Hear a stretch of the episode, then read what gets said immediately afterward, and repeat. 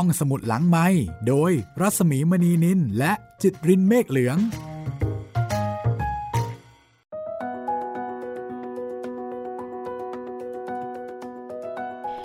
สวัสดีค่ะ ต้อนรับคุณผู้ฟังเข้าสู่ห้องสมุดหลังไม้นะคะ ก็กลับมาพบกันเช่นเคยค่ะ กับเรื่องราวของสตรีในพุทธการต้นทานแห่งความสุขนะคะ มาย้อนอดีตกันอีกครั้งหนึ่ง เพราะว่าปัจจุบันนี้แหมมันก็มี โรคนั่นโรคนี่นะคะทำให้เรารู้สึกเเดือดร้อนแล้วก็กังวลใจ ก็หลบเร้นไปในสมัยพุทธกาลกันให้สบายใจสักพักหนึ่งดีกว่าค่ะ จริงไหมคะคุณจิตริน จริงครับพี่ ในสมัยพุทธกาลก็นะฟังกันแบบเพลินๆไปก่อน ครับ จริงๆจะว่าไปก็ไม่ได้ฟังแบบเพลินๆซะทีเดียวนะ มีความรู้เพียบเลยค่ะมีความรู้ประวัติศาสตร์ ได้หมดเลย ทั้งเรื่องของประวัติศาสตร์นะคะ ทั้งเรื่องของ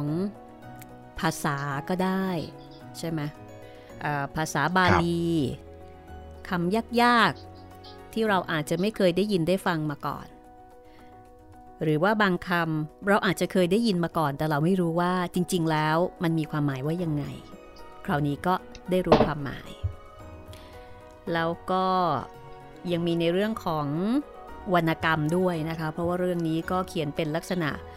เหมือนคล้ายๆ กับเป็นเรื่องสั้นที่เขียนจากข้อมูลในพระไตรปิฎกนะคะ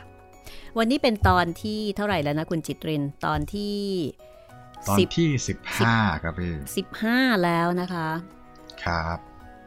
แล้วก็มาถึงท่านที่แปดค่ะ สตรีคนที่แปดครับนางกีสาโคตมี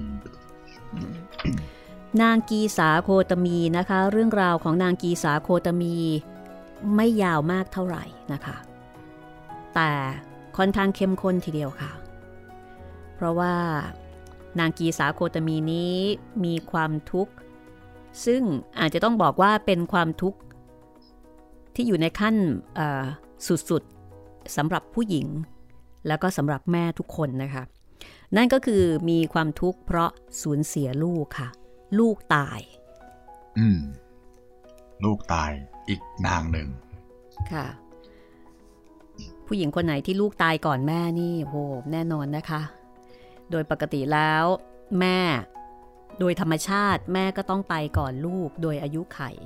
แต่ถ้าเกิดว่าเกิดเหตุขัดข้อง หรือว่าเกิดโรคภัยไข้เจ็บอุบัติเหตุขึ้นมา ลูกตายก่อนแม่ก็จะเป็นความร้าวรานเป็นความทุกข์ทรมานอย่างยิ่งของคนเป็นแม่ และนางกีสาโคตมีก็ได้เจอเจอความทุกข์เช่นนั้นค่ะ วันนี้ตอนที่ 15 นะคะ กับเรื่องราวที่ 8 กีสาโคตมีนะคะแล้วก็ทั้งหมดนี้ค่ะ อยู่ในหนังสือที่ชื่อว่า สตรีในพุทธการ ต้นฐานแห่งความสุขนะคะ เรียบเรียงโดย อาทิตย์ยามเช้าค่ะ คุณจิตรินเคยได้ยินชื่อกีสาโคตมีไหมน่าจะไม่เคยครับพี่ แต่เรื่องราวที่ไม่เคยใช่ไหมไม่คุ้นใช่ไหมครับ แต่เรื่องราวที่แม่สูญเสียลูกแล้วก็ไปขอความช่วยเหลือนะคะ ไปถามพระพุทธเจ้าว่าจะช่วยชีวิตลูกได้ยังไง อันนี้อาจจะเคยได้ยินเนาะไม่ไม่แน่ใจเหมือนกันพี่เพราะว่าเกี่ยวกับ แม่สูญเสียลูกแล้วไปหาพระพุทธองค์นี่ก็มีหลายเคส ผมก็ไม่รู้ว่าจะทำสลับกันหรือเปล่า อืม ถ้าอย่างนั้นนะคะ ถ้าพร้อมแล้ว เดี๋ยวลองไปติดตามรายละเอียดของนางกีสาโคตมีกันเลยก็แล้วกันนะคะว่า เรื่องนี้เนี่ยคุณเคยได้ยินได้ฟังมาก่อนหรือเปล่า แต่ว่าเรื่องราวความทุกข์ความเศร้าในทำนองนี้แน่นอนค่ะ เกิดขึ้นมาแล้วนับครั้งไม่ถ้วนในโลกของเราถ้างั้นไปกันเลยนะคะ กับเรื่องราวของกีสาโคตมีค่ะ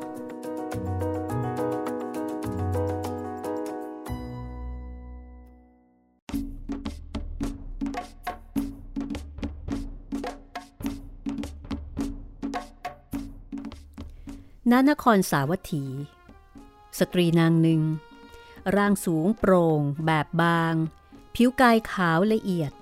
ใบหน้าสงบนิ่งอยู่เป็นนิด นางถือกำเนิดในวันณะแพทย์ บิดามารดาเคยร่ำรวยแล้วก็รุ่งเรืองมาก แต่ด้วยปัญหาบางประการทำให้เงินทองที่มีอยู่ต้องร่อยรอแล้วก็หมดลง ในตอนนั้น ทุกหนทางที่คนในบ้านนำมาใช้แก้ปัญหา ล้วนล้มเหลวตีบตัน จนกระทั่งในที่สุด จากคนร่ำรวย ก็กลายเป็นคนยากจนเข็นใจ สตรีนางนี้มีนามว่าโคตมี แต่คนทั่วไปมักเรียกนางตามรูปร่างว่ากีสาโคตมี อันหมายถึงโคตมีผู้แบบบาง ส่วนชายชราอีกผู้หนึ่ง เป็นคฤหบดีที่มีชื่อในนครสาวัตถีเช่นเดียวกัน มีทรัพย์มากถึง 40 โกดแต่แล้วก็เกิดเรื่องเหลือเชื่อ ทรัพย์สมบัติถึงคราววิบัติ เงินและทองคำที่เก็บไว้ กลายเป็นสีดำเหมือนแท่งถ่านทั้งหมด เขามีความทุกข์ใจมาก กินไม่ได้ นอนไม่หลับนำเรื่องไปปรึกษาเพื่อนสนิท ผู้เป็นที่น่าเชื่อถือเรื่องลือว่ามียานวิเศษ สามารถทำนายเหตุการณ์ในอนาคตได้ เพื่อนผู้นี้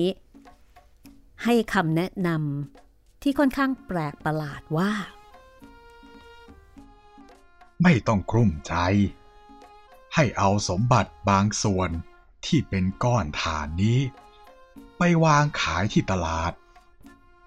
หากพบผู้ใดที่มองเห็นว่าก้อนฐานเหล่านี้เป็นทองคำไม่ใช่ทาน ท่านจงให้ผู้นั้น หยิบขึ้นมาให้ดู แล้วรีบเอามือรับไว้ เงินและทองจะอยู่ในมือของท่าน หากเป็นหญิง จงสู่ขอนางให้กับลูกชายของท่าน พานางมาอยู่ที่บ้าน แล้วมอบทรัพย์40โกดให้นางดูแล ส่วนท่าน จงใช้ทรัพย์ที่นางมอบให้ หากเป็นชาย จงยกลูกสาวของท่านให้ ปัญหาทั้งหมดจะถูกแก้ไข เศรษฐีเต็มใจทำตามคำแนะนำตอนนี้เขาเหมือนกับคนที่พลัดเข้าไปอยู่ในอุโมงค์มืด แค่เห็นแสงริบหรีจุดนิดเดียว ก็ย่อมมีความหวัง เช้าตรู่สุภนิมิตที่แสดงถึงความเป็นผู้มีวาสนาบารมี ได้ปรากฏแก่กีสาโคตมี นางเดินมาที่ตลาด เพื่อจับจ่ายซื้อของตามปกติ แต่วันนี้ นางหยุดยืน เฝ้าจ้องมองชายชราผู้หนึ่ง ด้วยความสงสัยยิ่งนัก จนกระทั่งในที่สุด นางก็ได้เดินเข้าไปไต่ถามว่า คุณลุงผู้เจริญ เหตุใดจึงเอาทองซึ่งเป็นของมีค่า มากองขายกับพื้น เหมือนสิ่งของที่ไร้ราคาเช่นนี้ล่ะคะชายชราตื่นเต้นดีใจ เพราะว่าตั้งแต่เช้า ผู้คนที่เดินผ่านไปมาในตลาด ไม่มีใครเลยที่สนใจกองทานของเขา แต่จู่ๆหญิงสาวผู้นี้กลับบอกว่ามันคือทองคำลูกเอ้ย ไหนที่เป็นทอง ลูกจงหยิบมาให้ดูหน่อย กีสาโคตมีหยิบทองคำเต็มมือส่งให้ชายชรา เขารีบยื่นมือออกไปรับ เขาจ้องมอง แล้วก็แลเห็นก้อนฐานนั้น กลับกลายเป็นทองคำตามเดิม เขารีบถามถ่ายชื่อเสียงและตระกูลของนาง จากนั้นต่อมาก็ได้เดินทางไปสู่ขอนางกับพ่อแม่ แล้วจัดพิธีแต่งงานให้กับลูกชาย ทั้งหมดนี้ก็เป็นไปตามคำแนะนำที่เพื่อนได้มอบให้กับเขา จากนั้น เขาก็เปิดห้องที่ใช้เก็บสมบัติ ซึ่งตอนนี้สมบัติของเขากลายเป็นเพียงแท่งถ่านเขาขอร้องให้นาง หยิบมันขึ้นมาทีละอย่างทีละอย่าง กีสาโคตมีก็ทำตามนั้น และไม่ว่านางจะเอื้อมมือไปสัมผัสตรงไหนสิ่งใด ทองที่มีสภาพดำเหมือนถ่าน ก็กลับกลายเป็นทองคำเหมือนอย่างเดิม หมดทั้งสิ้นท่านเศรษฐี จึงโปรดปรานรักใคร่นาง ราวกับลูกแท้ๆ มอบหมายให้นาง เป็นคนดูแลทรัพย์สมบัติต่างๆ ทั้งหมด แล้วก็มีความเชื่อมั่นอย่างสุดจิตสุดใจว่าสะพ้ยคนนี้ เป็นสิ่งนำโชคสำหรับตระกูล เพราะว่า ไม่ว่านางจะหยิบจับอะไร ทุกอย่างก็จะกลายเป็นเงินเป็นทองไปหมด แต่สถานภาพพิเศษนี้ ทุกคนในบ้านไม่ได้รู้ความจริง มีแต่คนพากันอิจฉาริษยากีสาโคตมี แล้วก็ปฏิบัติกับผู้ที่มาใหม่ด้วยท่าทีเฉยเมย มีการป้องปากกระซิบกระซาบ พูดคุยนินทา ราวกับว่ากีสาโคตมีไม่ได้อยู่ตรงนั้น บางคราวมีการจงใจกระทบกระเทียบเปรียบเปรย หัวเราะหยามหยัน เพราะว่ากีสาโคตมีมาจากตระกูลที่ต่ำต้อยกว่า แต่แม้จะมาจากครอบครัวที่ยากจนกว่า หากความดีที่มีสะสมอยู่ในตัวนั้นสูงนัก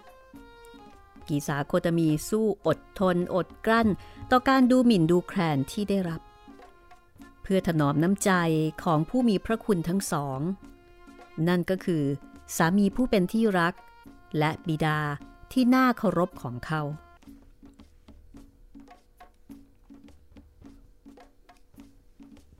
เวลาผ่านไป กีสาโคตมีก็ตั้งครรภ์พอครบกำหนดคลอด นางก็คลอดบุตรออกมาเป็นชาย และนับตั้งแต่ลูกคนนี้เกิดมา บรรยากาศภายในบ้านก็เปลี่ยนแปลงไปอย่างสิ้นเชิง เด็กน้อย เหมือนแสงตะวันอันอบอุ่น ที่สาดฉายเข้ามาในที่อันมืดมัว เขาได้กลายเป็นศูนย์รวมของความรักและความสุข นี่เป็นครั้งแรก ที่บ้านนี้มีเด็กเล็ก ทุกคนในบ้านต่างเฝ้าดูการเจริญเติบโตเปลี่ยนแปลงของเขา เสียงหัวเราะของทารกน้อย บริสุทธิ์แจ่มใสราวกับระฆังแก้ว ได้กลบเสียงหัวเราะยามหยันที่เคยมีต่อกีสาโคตมีจนสิ้น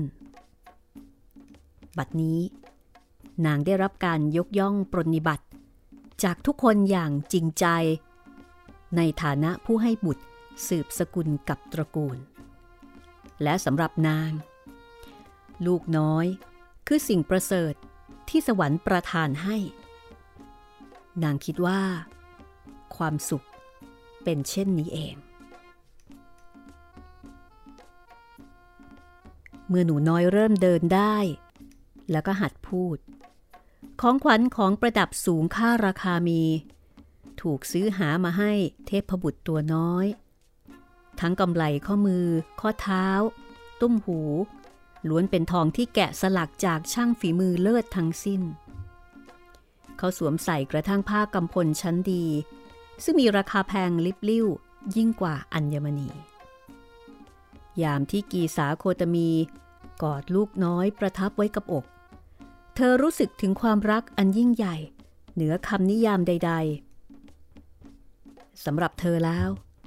ลูกเป็นยิ่งกว่าชีวิต ยิ่งกว่าดวงตาดวงใจของแม่ นางไม่เคยอยู่ห่างจากลูกเลย สักขณะเดียว แต่ความเป็นไปในโลกนี้ เป็นสิ่งที่ไม่มีใครล่วงรู้คาดเดาได้ ในเช้าวันหนึ่ง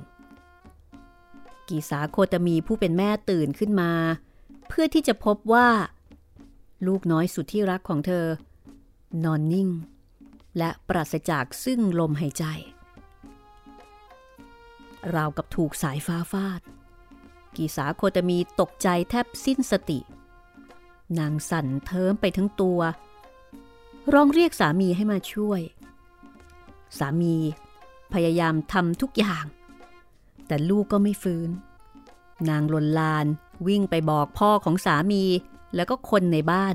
ขอให้มาช่วยลูก ทุกคนในบ้านต่างพากันตกใจ พยายามช่วยกันอย่างเต็มที่ตามความรู้ที่ตัวเองมี แต่ในที่สุด ทุกคนต่างก็ลงความเห็นว่า ลูกของกีสาโคตมีได้จากไปแล้ว จำต้องนำร่างไปไว้ที่ป่าช้า ชีวิตจิตใจของกีสาโคตมี ราวกับจะขาดลอย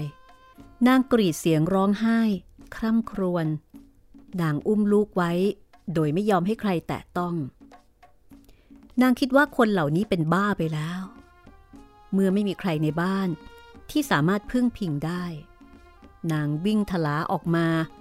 พร้อมร่างที่ไร้วิญญาณของลูกน้อย นางเดินบ้าง วิ่งบ้าง นางวิ่งไปตามถนน และบ้านเรือนที่ใกล้เคียง ได้โปรดเถิด มียาบ้างไหม ขอปัญญาให้กับลูกของข้าด้วยเถิด ผู้มีน้ำใจบางคน ลุกออกมาดู แต่ก็บอกว่า ลูกของเธอไม่หายใจแล้ว ไม่มียาอะไรที่ใช้รักษาเด็กที่ตายไปแล้วได้นะ กีสาโคตมีพูดน่าสงสาร ได้แต่ร้องไห้ แล้วก็พระออกมาจากผู้หวังดีคนนั้น นางก้มลงไปพูดกับร่างที่ไร้วิญญาณของลูกว่า อดทนนะลูก แม้จะต้องหายารักษาลูกให้ได้ นางได้แต่พร่ำบอกเช่นนี้ แล้วก็อุ้มลูกที่ไร้ลมหายใจ เดินบ้างวิ่งบ้าง กระเซาะกระเซิงถามหายาวิเศษจากทุกคนที่เดินผ่านมา หรือผ่านไปพบเจอ ผู้คนพากันมุงดู แล้วก็พูดถึงนางกับลูกน้อย ยามใกล้เที่ยง บุรุษผู้เป็นบัณฑิตคนหนึ่ง เห็นเหตุการณ์ดังกล่าว เขาเข้าใจได้ทันทีว่า นี่คงจะเป็นบุตรคนแรกของนาง นางจึงเต็มไปได้วยความเศร้าโศกเสียใจทำใจไม่ได้ น่าสงสารจริง เราจะช่วยเหลือผู้หญิงคนนี้เอง นางหันมาเห็นชายผู้นี้ แล้วก็ร้องขอยา อากับกิริยาของนางดูใกล้วิปลาสเต็มที เขาจึงหันไปกล่าวกับนางอย่างปลอบประโลมว่า น้องหญิง เราไม่รู้จักยาชนิดนี้ แต่พระผู้มีพระภาคเจ้า ผู้ทรงเป็นที่พึ่งของมนุษย์และเทวดา ท่านประทับอยู่ในวิหารใกล้ๆนี้เอง จงไปทูลถามท่านเถิด จากนั้น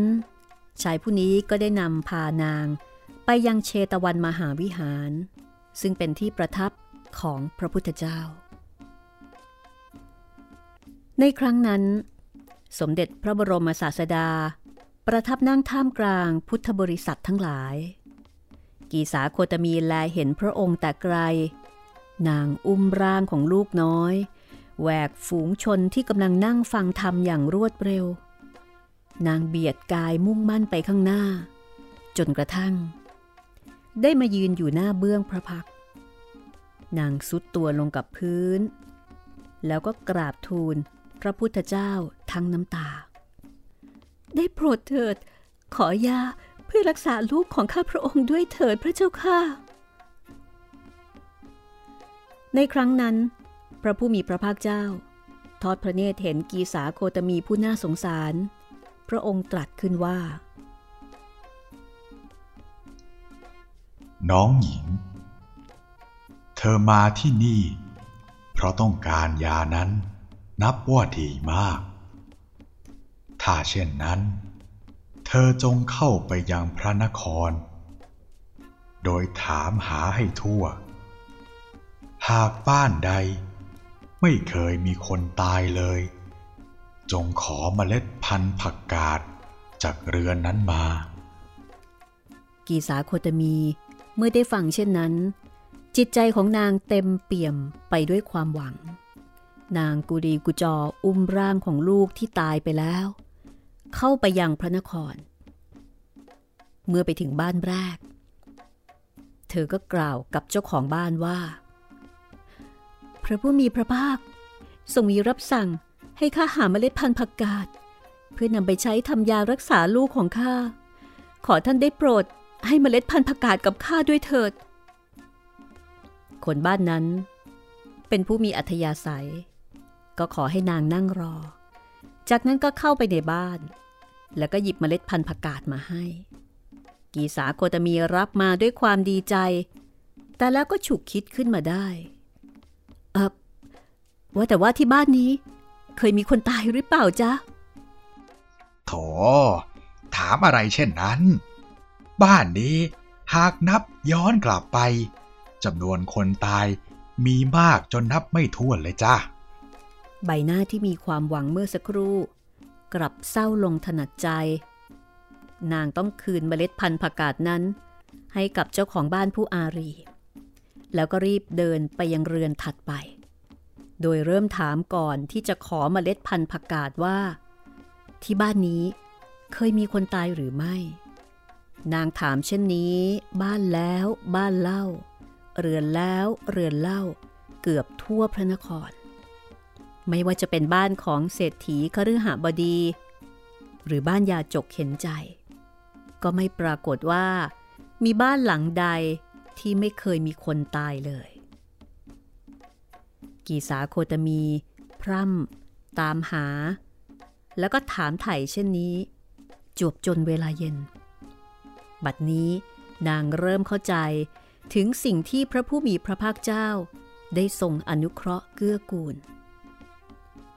นางเดินออกไปนอกพระนคร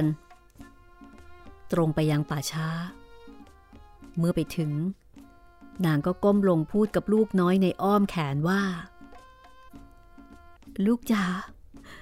ความตายมิได้เกิดขึ้นกับลูกของแม่คนเดียว แต่ความตายนี้เป็นสิ่งที่เกิดขึ้นกับคนทั่วไป ความตายนี้มิใช่ธรรมะของชาวบ้าน แล้วก็มิใช่ธรรมะของคนในตระกูลเดียว ความไม่เที่ยงนี้ เป็นธรรมะของชาวโลกทั้งหมด พร้อมทั้งเทวดาด้วย จากนั้น กีสาโคตมีก็มุ่งหน้ากลับไปยังพระเชตวันมหาวิหาร ขณะนั้นเป็นเวลาโพรเพรพระพุทธเจ้าทอดพระเนตรนางแล้ว พระองค์ก็ตรัสถาม ด้วยพระกรุณาว่า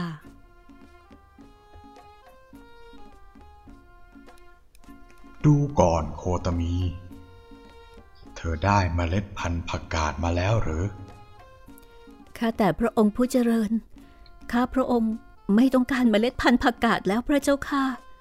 ขอพระองค์โปรดประทานที่พึ่งแก่ข้าพระองค์ด้วยเถิด ดูก่อนกีสาโคตมีเธอเข้าใจว่า บุตรของเราเท่านั้นตายแล้ว แต่ความตายนั้น เป็นธรรมะเที่ยงแท้สำหรับสัตว์ทั้งปวง มัจจุราชฉุดคราดสัตว์ทั้งปวง ผู้มีอัธยาศัยไม่พอความประสงค์ ซัดลงในสมุทรคืออบาย ประดุดห่วงน้ำใหญ่ พัดพาเอาสัตว์ทั้งหลายไปฉะนั้น จากนั้นพระพุทธองค์ก็ตรัสพระคาถาขึ้นว่า มารุตยู ย่อมพานรชน ผู้มัวเมาในบุตรและสัตว์เลี้ยง ผู้มีใจข้องเกี่ยวในอารมณ์ต่างๆไป เหมือนห่วงน้ำใหญ่ พัดพาเอาชาวบ้าน ผู้หลับไหลไปฉะนั้น กิสาโคตมีได้ฟังแล้ว นางก็บังเกิดดวงตาเห็นธรรมในทันที บรรลุโสดาปัตติผลเป็นพระอริยบุคคลชั้นต้นในพุทธศาสนา นางกราบทูลขอบรรพชาต่อพระพุทธเจ้า เมื่อพระองค์ตรัสอนุญาต นางได้กระทำประทักษิณเวียนรอบ พระพุทธองค์สามครั้ง กราบถวายบังคม แล้วมุ่งสู่สำนักภิกษุณีในค่ำคืนนั้น นางได้รับการบรรพชาและอุปสมบท เป็นพระกีสาโคตมีเถรี ตั้งใจศึกษาพระธรรมและพระกรรมฐานด้วยความมุ่งมั่น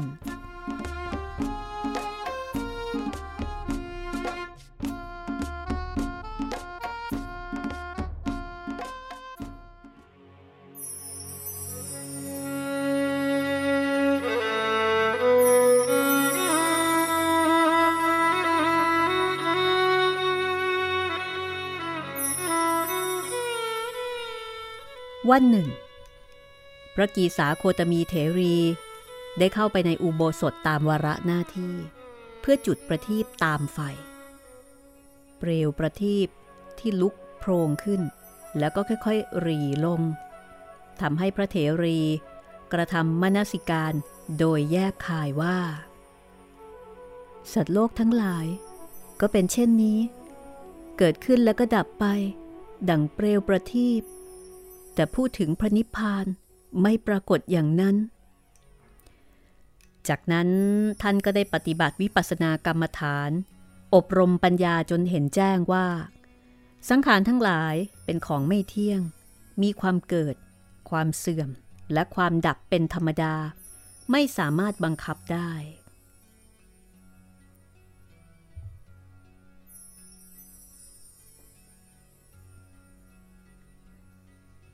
ในครั้งนั้น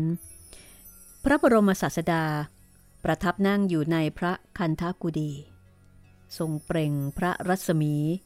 ปรากฏเบื้องหน้าพระเถรี ด้วยความสว่างเรืองรอง จากนั้นพระองค์ก็ตรัสพระคาถาว่า ถูกแล้วกีสาโคตมี สัตว์โลกทั้งหลาย เกิดและตาย เหมือนเปลวประทีปนั้น ผู้ใดเห็นแจ้งทางพระนิพพาน แม้มีชีวิตอยู่เพียงวันเดียว ย่อมประเสริฐกว่าผู้มีชีวิตอยู่ถึงร้อยปี แต่ไม่เห็นแจ้งทางพระนิพพาน พระกีสาโคตมีเถรี ได้กระทำให้แจ้งซึ่งปัญญาวิมุตติ อันหาอาสวะมิได้สำเร็จเป็นพระอรหันต์พร้อมทั้งปฏิสัมพิทา เป็นพระอริยบุคคลชั้นสูงสุดในพระพุทธศาสนา พระกีสาโคตมีเถรี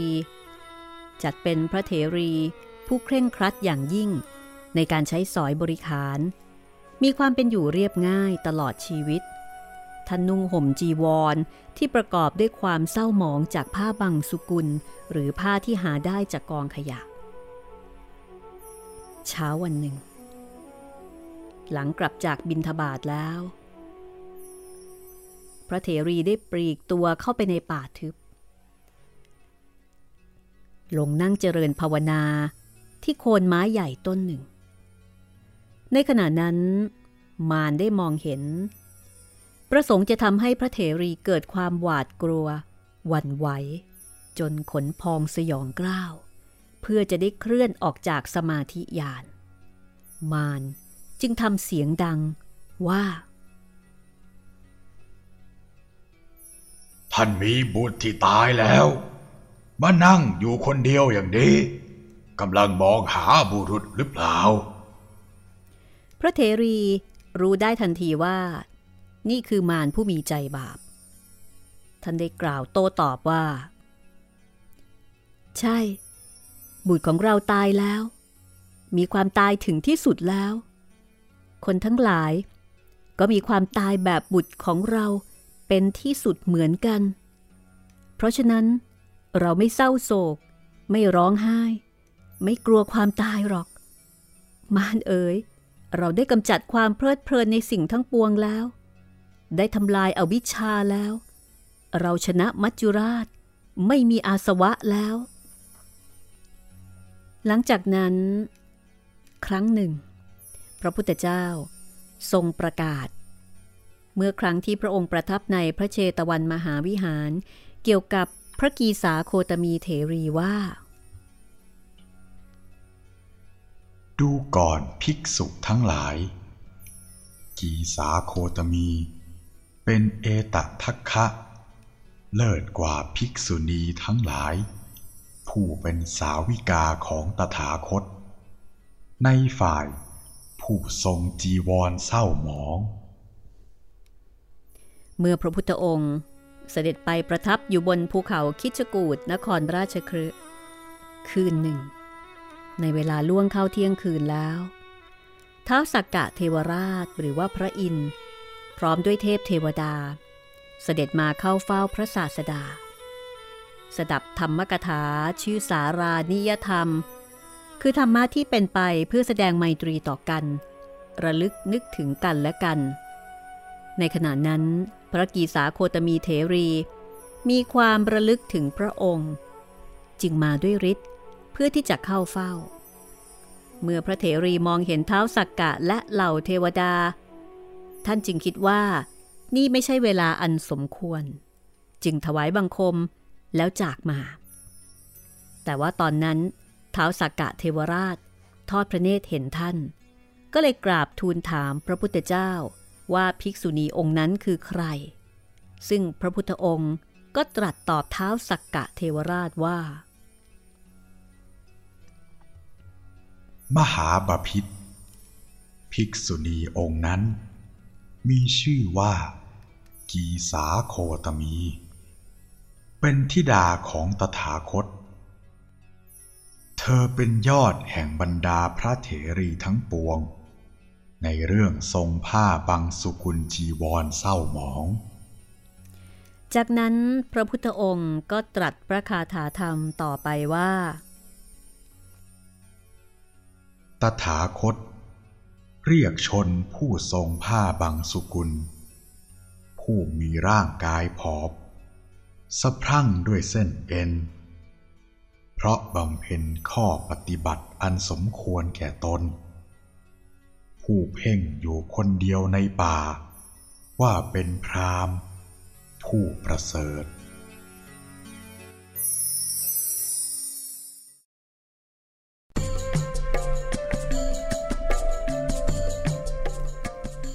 และนี่ก็คือเรื่องราวของนางกีสาโคตมี หรือ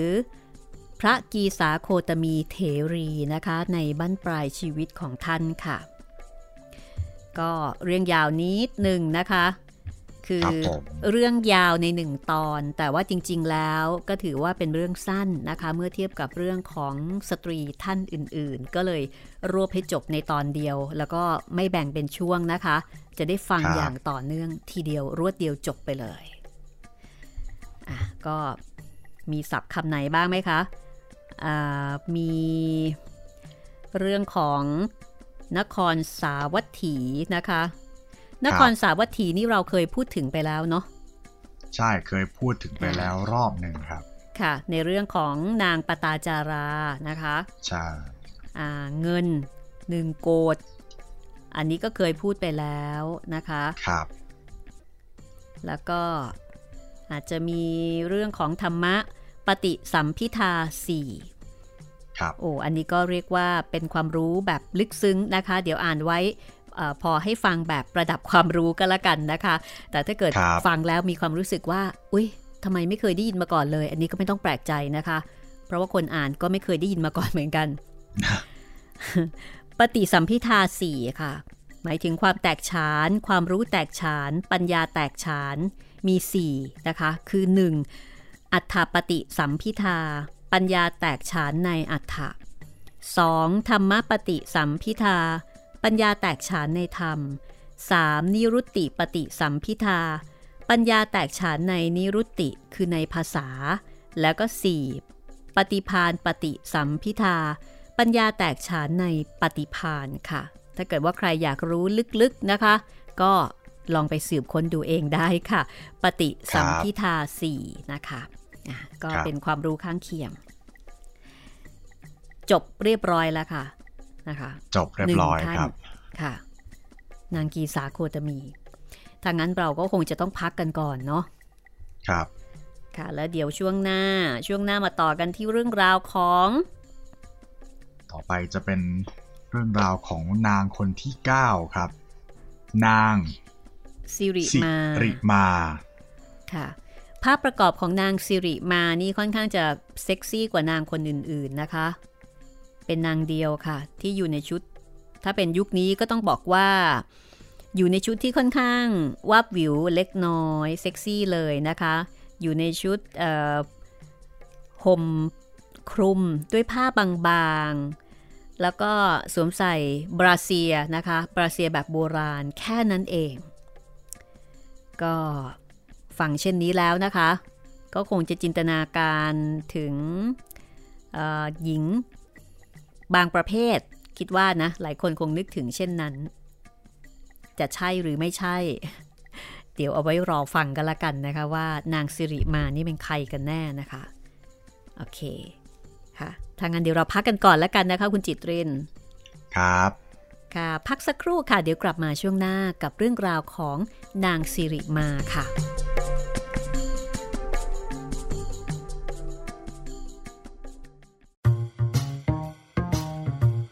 ห้องสมุดหลังไม้โดยรัสมีมณีนินและจิตรินเมฆเหลือง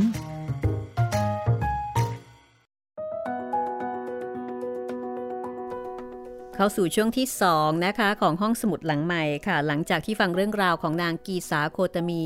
ซึ่งต่อมาก็คือพระกีสาโคตมีเถรีนะคะ ซึ่งเป็นเอตทัคคะในด้านของการทรงจีวรนนะคะ ทรงจีวรเศร้าหมอง ฟังดูอาจจะแปลกๆนิดนึง ใช่ผมพออ่านมาถึงตรงนี้ผมจำได้แล้วครับ ว่าเคยอ่านเรื่องของนางมา เพราะว่าตอนเด็กๆเคยคุยกับเพื่อนประมาณว่า อันนี้ไม่ได้ลบหลู่หรืออะไรนะครับ แต่ประมาณว่า เฮ้ยเอ่อแค่นี้ก็เป็นเอตทัคคะได้เหรอ อะไรอย่างเงี้ยครับแค่ทรงจีวรเศร้าหมองแค่นี้เอง แต่พอมาอ่านเนื้อเรื่องอ่านให้มันครบถ้วนแล้วก็อ๋อเข้าใจแล้ว มันไม่ได้มีความหมายแค่ในเชิงการสวมจีวร เท่านั้นมันมีความหมายลึกซึ้งอย่างอื่นด้วยอันนี้ก็อาจจะเป็นประเด็นหนึ่งนะคะ ที่เราอาจจะเก็บเอาไว้ถามผู้เขียนนะ ว่าเอตทัคคะทางด้านนี้เนี่ยมีความลึกซึ้งแค่ไหนทำไมพระพุทธเจ้าถึงตั้งให้เป็นเอตทัคคะในด้านการเเขาเรียกว่าอะไรนะ สวมจีวรเศร้าหมองเศร้าหมองจีวรเศร้าหมองในที่นี้ก็คือ ถ้าพูดภาษาเราเราก็คือจีวรเก่าๆ จีวรโสมๆซึ่งปกติผู้หญิงทั่วไปก็น่าจะให้ความสำคัญกับเรื่องของ ผ้า เรื่องของความประณีต เรื่องของความสวยงาม แม้ว่าจะเป็นภิกษุณีก็ตามนะคะ แต่ท่านนี้เนี่ยเหมือนกับจะรับเอามา เฉพาะจีวรเก่าๆ ซึ่งเป็นผ้าที่เขาใช้แล้ว ใช่ อันนี้ก็ติดเอาไว้ประเด็นหนึ่งก็แล้วกันนะคะ ว่าเอ๊ะที่เราเข้าใจเนี่ยหรือที่เราไม่เข้าใจเนี่ยความหมายจริง คืออะไรนะคะ เอาไว้รอถามผู้เขียนคือคุณอาทิตย์ยามเช้า ซึ่งเป็นผู้เรียบเรียงหนังสือเล่มนี้ค่ะ ครับนะคะทีนี้ เราไปที่นางสิริมาเลยไหมคะทำไมคะ พี่มีครับเอ่อก่อนที่จะไปถึงนางสิริมาครับ พอดีว่าผมเนี่ยติดใจประเด็นบางประเด็นของพุทธประวัติอยู่ครับพี่ ซึ่งมันเป็นข้อมูลที่ เราเนี่ยข้ามมา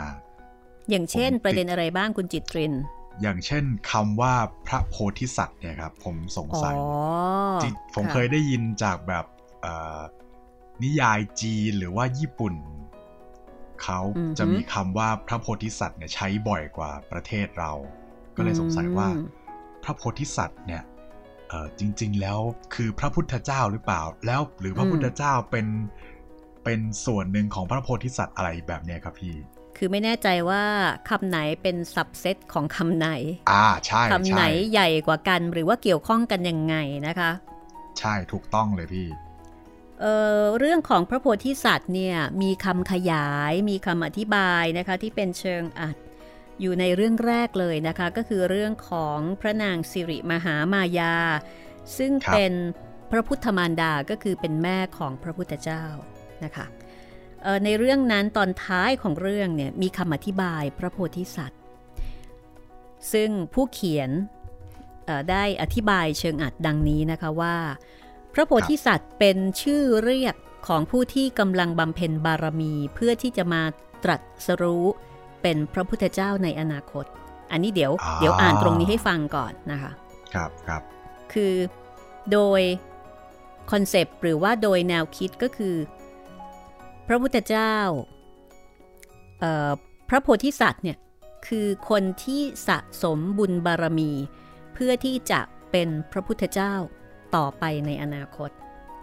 คืออยู่บนหนทาง คือโดยทั่วไปคนที่ตั้งใจจะเป็นพระพุทธเจ้าเนี่ยก็คือต้องบรรลุจุดจุดหนึ่ง จะต้องบรรลุจุดที่เรียกว่าเป็นพระโพธิสัตว์ก่อน จริง ๆ ก็ไม่เสมอไป อย่างบางคนก็อาจจะเป็นพระพุทธเจ้าเลยก็ได้ แต่ว่าถ้าจะเป็นพระโพธิสัตว์เนี่ย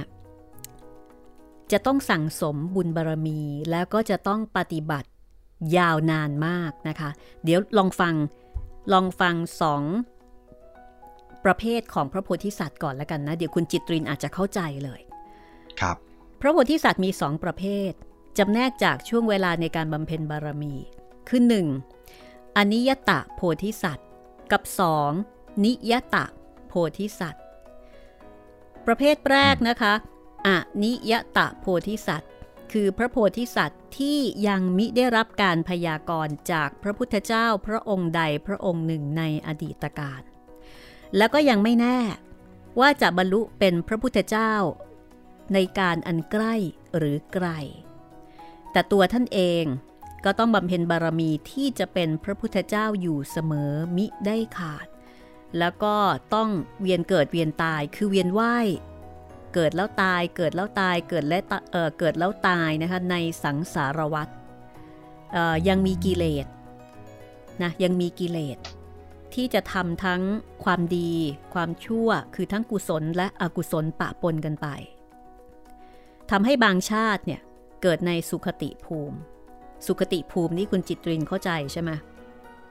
สุขติภูมิก็คืออารมณ์แบบอยากจะอธิบายคำว่าสุขติภูมิให้เป็นเป็นให้มันเป็นรูปธรรมยังไงดีพี่ผมเข้าใจนะ แต่ว่าคือเหมือนอย่างบางทีเวลาที่เราพูดถึงคนที่ตายไปแล้วว่า อ่าอ่าครับ ขอให้ไปสู่สุขติ คือไปสู่ที่ที่ดี แต่ว่าตรงกันข้ามกับคำว่าสุขติก็คือทุกขติภูมิ พูดง่าย ๆก็คือนรก หรือไปเกิดเป็นสัตว์เดรัจฉาน อย่างเงี้ยถือว่าเป็นภูมิที่เป็นทุกขติ สมมติเราตายไป เราไปเกิด ไปเกิดเป็นสัตว์เงี้ยค่ะ อันนี้ก็ถือเป็นทุคติภูมิ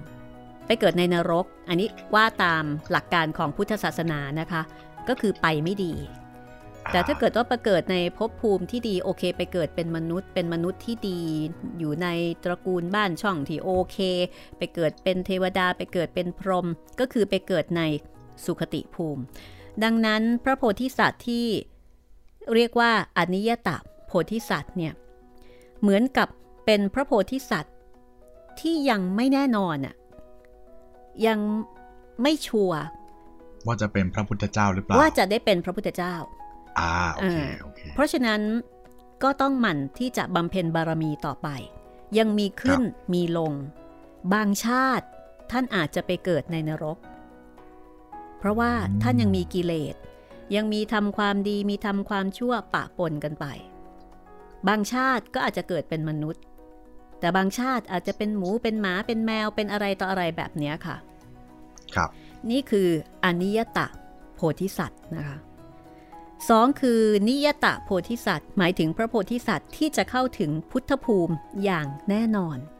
มีการพยากรณ์จากพระพุทธเจ้าพระองค์ใดพระองค์หนึ่งแล้ว แต่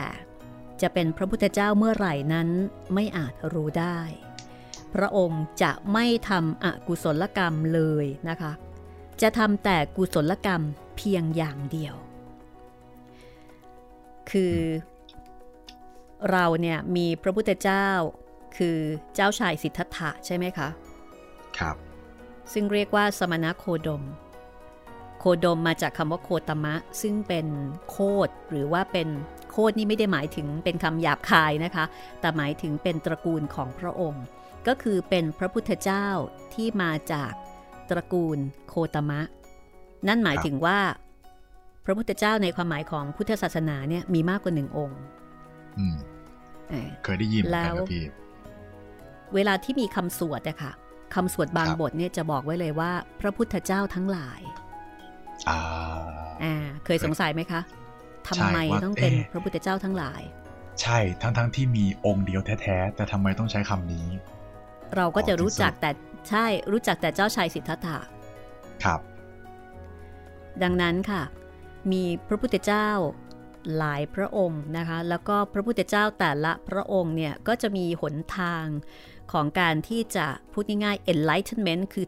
ตรัสรู้เป็นพระพุทธเจ้าที่ไม่เหมือนกัน ครับ แล้วพระโพธิสัตว์บางองค์เนี่ย ก็จะได้รับการพยากรณ์คล้ายๆกับว่าพระพุทธเจ้าบางองค์เนี่ยอาจจะมองเห็นว่าเนี่ยท่านเนี้ยเออเหมือนกับว่าจะได้เป็นและคืออารมณ์ถ้ามีการสะสมสะสมเงินก็แล้วกันอะครับอ่า ถ้าจะได้เป็นได้เก้าแสนละ แต่เป็นพระพุทธเจ้าเนี่ยต้องการเงินหนึ่งล้านสมมตินะ องค์เนี้ยได้เก้าแสนแปดแล้วเพราะฉะนั้นได้เป็นแน่นอนแน่นอนอ่าท่านก็จะพยากรณ์เอาไว้ว่าอ่าองค์นี้นะ จะได้เป็นและเนื่องจากว่าท่านผ่านการเดินทางมายาวไกลมาก แล้วก็ก้าวเดินบนหนทางของการที่จะเป็นพระพุทธเจ้า ซึ่งหมายถึงการเข้าถึงพุทธภูมิอย่างแน่นอนเพ ราะฉะนั้นเนี่ยท่านจะมั่นคงในเส้นทางนี้ก็จะไม่ทำอกุศลกรรมเลยทำแต่กุศลกรรมเพียงฝ่ายเดียวคือ ประมาณว่าโค้งสุดท้ายทำนองนั้น เข้าถึงพุทธภูมิอย่างแน่นอนนะคะ แต่ก็ยังไม่รู้นะ ว่าเมื่อไหร่ จะได้เป็นยังไม่รู้เหมือนกัน ก็ต้องทำความดีไปเรื่อยๆก็แล้ว จำได้ว่าตอนต้นพี่หมีบอกว่า เป็นชื่อเรียกผู้ที่บำเพ็ญบารมีใช่ไหมพี่แล้ว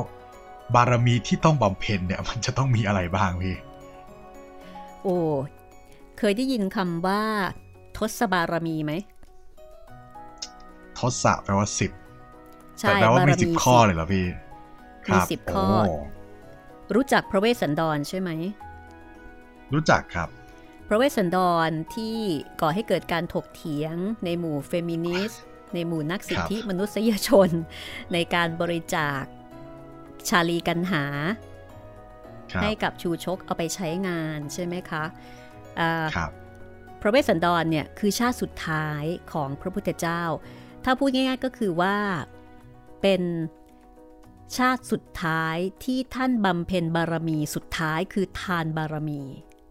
อ๋อ ก็แสดงว่าทศชาติของพระพุทธพระพุทธองค์นี่ก็คือบำเพ็ญแต่ละบารมีมา ใช่ไหมพี่ ใช่แล้วเป็นสิบชาติสุดท้ายก่อนที่จะตรัสรู้เป็นพระพุทธเจ้า นึกง่าย ๆ อย่างนี้ก็แล้วกันนะคะ เหมือนกับบารมีแต่ละอย่างเนี่ย เหมือนกับเป็นโอ่งอะมีโอ่งสิบโอ่งอะคุณจะเป็นพระพุทธเจ้าอะสิบองค์เนี่ยคุณต้องเต็มอะอย่างเช่นมี อุเบกขาบารมี เนคขมมะ คือการออกบวชทิฏฐานบารมี อันนี้ต้องไปดูในทศบารมีนะคะมี 10 ประการ คือถ้าใครประสงค์จะเป็นพระพุทธเจ้าเนี่ยคุณต้องทำบารมีนี้เนี่ยให้เต็ม เหมือนกับถ้าคุณสะสมเงินเนี่ยแต่ละองค์แต่ละองค์เนี่ยคุณต้องใส่ให้เต็มอะเพราะฉะนั้นเส้นทางเนี่ยจะยาวนานมาก แล้วก็ในในระหว่างที่อยู่บนหนทางเนี่ย คนที่เขาเรียกว่าอะไรนะ คนที่ปรารถนาจะเป็นพระพุทธเจ้าเขาเรียกว่าปรารถนาพุทธภูมิ อันนี้ถ้าเกิดว่าอ่านนวนิยายนะคะหรือว่าหรือว่าอ่านอะไรที่เกี่ยวกับพุทธศาสนาเนี่ยอาจจะเคยได้ยินคำนี้ว่าเนี่ยคนเนี้ยปรารถนาพุทธภูมิคือต้องการจะเป็นพระพุทธเจ้า ครับ ต้องเป็นพระโพธิสัตว์ก่อน ต้องสะสมบุญบารมีไปเรื่อยๆ แล้วก็ต้องทำบุญ ใช้ชีวิต เจอทุกสิ่งทุกอย่างที่มนุษย์ทั่วไปอาจจะไม่ได้เจอ คุณต้องลำบากมากๆ แม้ว่าบางครั้งเนี่ย คุณอาจจะสบาย แต่คุณก็ต้องลำบากเพื่อที่จะช่วยผู้คนให้พ้นจากความทุกข์มีชีวิตอยู่เพื่อผู้อื่น ยอมตกนรกเพื่อผู้อื่นได้พื่อที่จะไปช่วยคนที่อยู่ในนรกประมาณเนี้ยอันนี้คือพระโพธิสัตว์ ลองจินตนาการดูนะครับกว่า เจ้าชายสิทธัตถะจะกลายเป็นพระพุทธเจ้าเนี่ยต้องบำเพ็ญบารมี บารมีหนึ่งนี่บำเพ็ญเป็นหนึ่งชาติเลยนะครับหนึ่งมากกว่าหนึ่งชาตินะคุณจิตรินอ๋อมากกว่าหนึ่งชาติอีกใช่ไหมพี่ โอ้ต้องไปค้นดูนะคะ มากมายแบบโหการเวลานี่ยาวนานมากนะคะกว่าที่คนคนหนึ่งจะเป็นพระพุทธเจ้าได้ทศชาติเนี่ยทศชาติเป็นแค่สิบสุดท้าย ถูกอันนั้นคือ finalนะคะ รอบสุดท้ายนะคะ โอเค โอเค โอเค เข้าใจแล้ว รอบสุดท้ายค่ะ คุณยังต้องผ่านรอบแบบรอบเอ่อ qualify อีกใช่ไหมใช่ค่ะ มีมีหลายรอบมากเลย ในการที่จะพิสูจน์ว่าเฮ้ยตอนนี้คุณอยู่หมุดหมายที่เท่าไหร่ครับคือเหมือนกับการวิ่งมาราธอนน่ะจะมีเป็นหมุดหมายเป็นเป็นขั้นเป็นตอนคเพรับราะฉะนั้น ยาวนานมากๆ แล้วที่สำคัญก็คือว่า เส้นทางอันยาวนานนั้นเนี่ยไม่ได้มีเฉพาะเส้นทางที่จะเดินอย่างราบรื่น คือประมาณว่า โอ้ยได้ช่วยเหลือคนช่วยคนนั้นช่วยคนนี้ฉันมีความสุขจังเลยไม่ใช่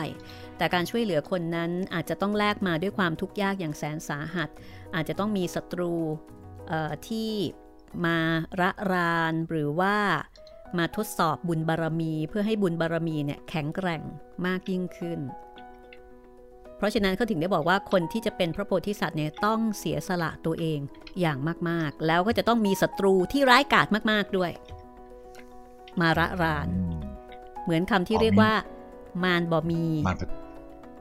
บารมีบ่เกิดเคยได้ยินมา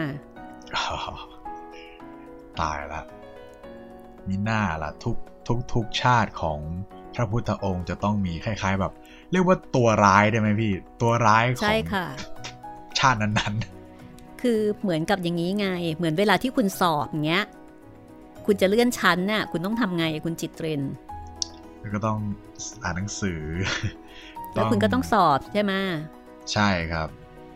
เมื่อคุณสอบได้ คุณก็จะได้เลื่อนชั้นอะตอนนี้อยู่ม .2 แล้วนะอะเดี๋ยวอีกปีหนึ่งเราต้องอยู่ม .3 เหมือนกันค่ะ การที่จะเลื่อนชั้นหมายถึงบารมีแก่กล้า ก็ต้องมีการสอบ แต่การสอบในเชิงธรรมะไม่ได้เป็นการสอบข้อเขียน ครับเป็นแต่การเป็นสอบการเชิงสอบปฏิบัติ จากชีวิตจริง ครับ ว่าเฮ้ยอย่างในเรื่องของความเมตตา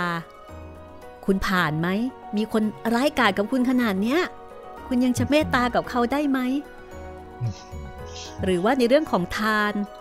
การให้ คนเขาอยากจะได้ของที่คุณรักมากที่สุดในชีวิต คุณให้เขาได้ไหม คือก็จะเป็น step step step ไป ครับ เพราะฉะนั้นถ้าใครอยากเป็นพระโพธิสัตว์ หรือว่าถ้าคุณจิตรินปรารถนาจะเป็นพระโพธิสัตว์นะคะ คุณจิตรินก็ต้องเริ่มที่การตั้งจิตก่อนนะคะ เพราะว่า ต้องผ่านเส้นทางอันยาวนานมากอ้อโอเค ในหน้าต่อไปเนี่ยมิกกี้ลืมดูอีกด้านหนึ่งนะคะ วันนี้ดูจากครับ iPad บารมีหรือว่าทศบารมีที่พูดถึง 1. ทานบารมีอ่า 2. ศีลบารมีครับ 3. เนคขมมะบารมีนะคะ 4. ปัญญาบารมี 5. วิริยะบารมี 6. ขันติบารมี คือความอดทนอดกลั้นเนี่ยค่ะ สัจจะบารมี อธิษฐานบารมี อธิษฐานนี่หมายถึงการตั้งมั่นว่าจะทำสิ่งนั้นสิ่งนี้นะคะ ไม่ได้หมายถึงการร้องขออ๋อโอเคคเรานละเข้าใจความหมายมากับผิดของตเราลอดใช่ใช่โอเคอธิษฐานว่าจะทำแล้วก็ต้องทำให้ได้ ครับ เมตตาบารมี แล้วก็อุเบกขาบารมีค่ะ อันนี้คือเออพูดง่าย ๆว่าเป็นโอ่งทั้งสิบก็แล้วกันอะครับคุณโอ้ต้องทั้เต็งมสิบอะคุณครับต้องเต็ม ทุกโอ่งทุกบัญชี เป็นบัญชีก็ได้ ต้องฝากต้องทเต็มยอยฝากนะคะเงินครับใช่ค่ะ แล้วก็นอกจากนั้นยังมีบารมีสิบอันอันนี้คือทศบารมีแล้วก็มีอุปปารมีสิบคือการบำเพ็ญบารมีขั้นกลาง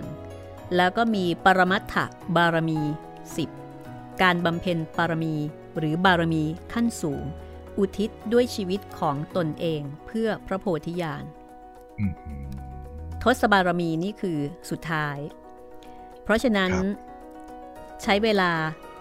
ยาวนานมากนะคะ แต่ความเป็นพระพุทธเจ้าเนี่ยไม่ได้สงวนไว้สำหรับคนใดคนหนึ่งเท่านั้นครับทุกคนสามารถจะเป็นพระพุทธเจ้าได้ อันนี้โดยคำสอนของพุทธศาสนานะคะ คือทุกคนเนี่ยสามารถจะเป็นได้ถ้ามุ่งมั่นพออมอืมนี่คือเรื่องของพระโพธิสัตว์นะครับ ใช่แล้วพระโพแค่พธิระโพสัตว์ธิสัตว์ ผมแม้แต่พระอรหันต์นี่ยังยากเลยครับพี่ คงขอไม่เป็นพระโพธิสัตว์ก็แล้วกัน อืม เคยได้ยินมาว่าอย่างคนที่คนที่เป็นพระโพธิสัตว์เนี่ยนะคะ ครับ แม้ว่าบางครั้งเนี่ยสามารถที่จะบรรลุธรรมได้ แต่ท่านก็จะยังไม่บรรลุ เพราะถ้าเกิดบรรลุธรรมแล้วเนี่ยท่านก็จะพ้นไปจากความทุกข์ละ ท่านก็จะมีความมีคืออยู่ในภพภูมิที่ที่หมดกิเลสก็ไม่มีความทุกข์ละ แต่ท่านจะยังไม่ไป คืออารมณ์ประมาณว่า พอจะถึงเส้นชัยอะก็ไม่ไป เพราะถ้าเกิดไปเนี่ย จะพ้นทุกเพียงแค่คนเดียวอ๋อแต่ถ้าเป็นพระโพธิสัตว์ ต้องฉุดคนอื่นไปด้วย ต้องเอาคนอื่นไปด้วย ต้องหามเพื่อนไปเข้าเส้นชัยพร้อมกัน ใช่ นี่คือพระโพธิสัตว์ต้องแบบฉุดเอาไปด้วย แต่ถ้าเกิดว่าเราบารมีไม่แข็งพอ โอ้โห แค่พระโสดาบันฉันก็ดีใจจะแย่อยู่แล้ว ก็โอเคก็พอเป็นพระโสดาบันก็บรรลุ พระโสดาบันแล้วก็ตามลำดับขั้นแล้วก็เป็นพระอรหันต์หลังจากนั้นก็โอเค ก็โอเค ก็เป็นไปตามขั้นตอนในนี่คือในระดับบุคคลครับของคนที่ไม่ปรารถนาพุทธภูมิ คือแค่เอาตัวเราเนี่ยให้พ้นไปจากการเวียนว่ายตายเกิด อันนี้คือปัจเจก แต่ถ้าเป็นพระโพธิสัตว์แม้นจะบรรลุได้บรรลุธรรมได้ ยังไม่บรรลุ ต้องพาคนอื่นไปด้วย พาไปให้ได้มากนั่นคือพระพุทธเจ้าปรารถนาพุทธภูมินะคะ ครับนี่คือเรื่องของพระโพธิสัตว์นะคะ ถ้าเกิดว่าท่านไหนสนใจก็ หรือว่าต้องการจะเป็นพระโพธิสัตว์ ผู้ปรารถนาพุทธภูมิในอนาคตนะคะ ฉันไม่ต้องการบรรลุธรรมธรรมดาธรรมดา แต่ฉันต้องการเป็น พระพุทธเจ้าในอนาคต ลองไปค้นหาข้อมูลดูค่ะ ครับ เอาลาวันนี้นะคะ ก็กับเรื่องราวของนางกีสาโคตมี และครั้งต่อไปจะเป็นเรื่องราวของนางสิริมาค่ะ ต้องบอกว่าเรื่องของนางสิริมาเนี่ยหวือหวามากค่ะ แล้วก็มีรสชาติที่จัดจ้านมาก แล้วก็อาจจะตรงกับสถานการณ์โควิดในปัจจุบันด้วยนะคะ โอ้ อย่างนั้นเลยเหรอพี่ รอฟังค่ะ ว่าจะตรงในแง่มุมไหนนะคะ ครับแต่วันนี้เราสองคนต้องลาไปก่อนนะคะ สวัสดีครับ สวัสดีค่ะ